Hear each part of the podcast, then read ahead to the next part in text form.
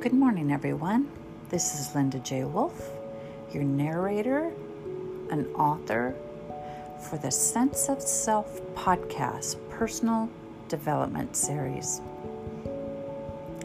This morning, I wrote something, and I'm seeing a new fella this morning, and he's pretty amazing. But there was something that happened last night with him.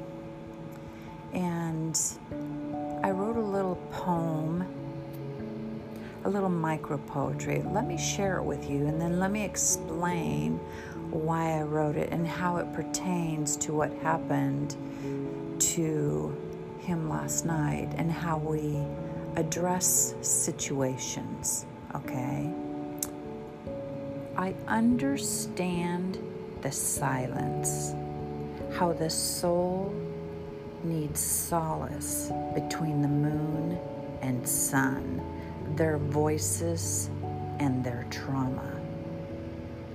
I get you when you go quiet. I know when the dark shadows, ghosts, trample your thoughts. I know how they consume everything that you are, and how you must find yourself standing in the sunlight, absorbing the warmth and quiet time for healing. Just know when you are ready, I am here. I wrote that because yesterday I got a phone call from my boyfriend. His name is Phil, by the way. And his brother had called him and said he was going to go into the hospital. His brother has suffered numerous strokes, and he kind of suffers from a wee bit of dementia because the strokes have injured a certain part of his brain in the part of memory loss. So I get this phone call from Phil, and I could hear, see, when we have this level of awareness in us, we can hear things. We can hear things in our person's voices, in the people that are special to us, our family members, friends. We can hear apprehension, hesitation, anxiety. And that's with our level of awareness, we should be listening. So he calls me and he tells me what is going on with his brother, and that his brother is going to the hospital. And he asks me, will you come with me? Now see, when we have someone special in our life, we should always be able to be a support system for them in a time of need. I could see that he was hurting. I could feel that he was struggling with this, and he did not want to be alone because he didn't know what he was going to face. All he knew is that his brother could be having a heart attack again, and whether this would be his last time seeing him. See, this is where all the apprehension comes in, the anxiety, because you already know the past history. You already have been there with that person and all the trying times that you have shared together. So he already knew this in the back of his mind. He already felt it in his soul. So he said, can I come and pick you up right now? And I said, yes, of course. Now, see, I have my daughter home. She's 14 and a half now. But I trust her, and so I said, yes, I can come, because I wanted to be a support system, because I've had people in the past that I've been in a relationship with for 4 years, and when I ended up in the hospital, they were not there for me, and I know what that kind of pain feels like, the trauma that you feel like, this is supposed to be my support person, and they're not here. They know that you're in the hospital and they don't come and see you. How painful is that? To know that that person truly doesn't love you in the way that you thought they did. I wanted to show Phil how much he means to me by being his support system. I wanted to be there for him. And my daughter understood. I was only gone for a couple hours. So she's a big girl. She's wiser than her years because she has an older mother who has taught her and guided her up to this point. So I knew I could leave her for a few hours. I have neighbors that I check in and say, just keep an eye on her if she needs you. You know, they're there. We're a support system for each other. So we went to the hospital and sat there for a while, and thank goodness it wasn't anything real severe, okay? His blood sugar levels, the man with his memory loss does not take good care. Now Phil has the difficult choices that he needs to make, whether he should put his brother in a home because he's almost a detriment to himself. And all he wants is for his brother to be safe and to be healthy for his remaining years. Yeah. And this puts everybody in jeopardy when someone has memory loss and dementia and they're wandering around and they don't know where they've been or what they've done. It's a pretty scary situation. So we got him all situated. We didn't get to bed until after midnight. So then this morning he gets up and he's really gracious and wonderful about calling and saying good morning. But boy, could I hear the tiredness in his voice. And he's very quiet today. See, this is why I wrote this poem. See, I understand the silence. When my man goes quiet, that's him with his mind full of those ghost-like thoughts. Those ghosts that are just taunting him. He's trying to decide where he needs to make decisions, what he needs to do. So this is not something that becomes more tragic. You know what I mean? So when our person is struggling inside, that is not the time to start pounding their phone and checking on them every 5 minutes to make sure they're okay. I know he's okay. He's a very strong person. He took care of his mother for 3 years, lived with his mom just to take care of her and make sure she got the best last 3 years of her life. So he's a very strong person. And I just understand and know how I am. When I'm struggling, I want my quiet time. I want my people to understand that I just need some peace so I can sort things out in my mind, so I can make some wise decisions and not have to worry about what anyone else is thinking and why I'm not talking to them. Sometimes we can bombard our people if we're too needy and clingy. We need to be understanding that they need to step away for a little while.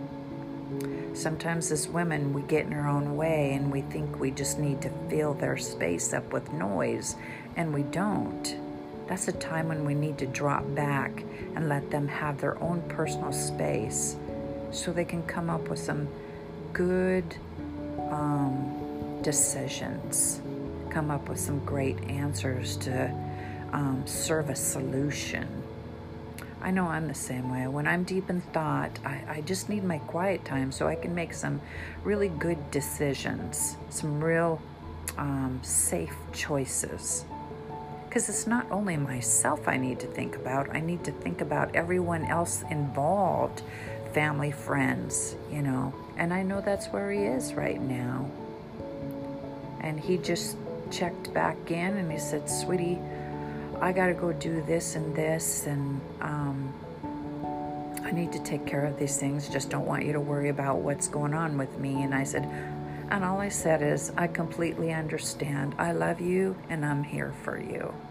Now see, that's a very comforting and caring thing to say. I know he'll come back when he's ready and when he wants to talk, but I'm not going to be the one who puts any more trauma on his mind of what he's already going through. He's tired. He didn't get much sleep. He's got the weight of his brother. He feels that he is responsible for his brother, so he's got to make some wise decisions here. Man, if we can just be more supportive of our people and not be nagging, not be pushing too much, but let them breathe a little bit so they can sort things out. So I'm going to read this again. I understand the silence, how the soul needs solace between the moon and the sun. When I say how the soul needs solace between the moon and the sun, that's that space in there, see? They want to quiet the voices and quiet the trauma. They don't need me adding to it. I get you when you go quiet. I know in the dark shadows, ghosts trample your thoughts. That's all that overthinking going on. And I need to allow him the space to sort everything out and him to put it into perspective in his own way, not of my own thinking, but of his own way. Sometimes we can give advice when advice is not needed. Sometimes we need to allow people or our persons to be able to sort it out on their own, especially our men in our lives. They come with this masculine energy and they would like to be able to do the job. But if we don't allow them to do the job, how can we keep them in their masculine energy? See, we have feminine energy, but it's not our part to take on the masculine energy and tell our men what they need to do. They need to control the narrative of their own story. I need to control the narrative of my own story, but I'm here for him when he's ready. I know he's tired. I just told him, I said, sweetheart, you do you, because you know you better than I do, okay? You do you, and when you feel the need to reach back out again, I'm here. That's the best thing we can give our people is just say, hey, I'm here when you're ready. But I'm going to allow you that space between the moon and the sun to get everything worked out. And once you got it emotionally all set, you'll reach out to me. That's just food for thought today, you guys. Be good to your people, especially our men. They need their space to sort stuff out in their own masculine energy. That's the best way that we can love them, is allow them to be who they are. This was just a quick recording. I just wanted to share this with you because I know in the past for me, I always thought that I always needed to contribute. But sometimes I don't. Sometimes I just need to stand down, lean back into my own feminine energy and go about my life doing the things that I need to do and allow them to come to me, allow him to come to me when he's ready. Okay, you guys, I know this is Tuesday morning still. We haven't hit noon here in Seattle, Washington. And I just want to wish you all a beautiful day or night, wherever you are in the world. And I have got my prayers out there for the Ukraine people. It's an injustice in what they're going through. And all I can do is pray and donate. I know these are challenging times. Oh my goodness, have I been in these type of challenges time? You say, no, Linda, you haven't. Yeah, I have. I've lost my home 3 times now. I'm going I am working on a new book. It's titled After the Fire. See, I've gone through 3 fires in my lifetime. I've lost my home and all my belongings. I have been homeless.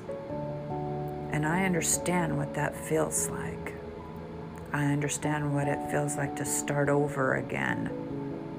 And it is trauma, it's turmoil. But you know what? As human beings, we have the most powerful strength inside us. It's called willpower. And we have survival skills. If we just learn to tap them, we will be fine. I sit here after so many fires, after losing everything I ever had, and have to be a single mom raising a little girl, found my willpower, found my self-love, and the core of my strength. And my prayers are with the Ukrainian people.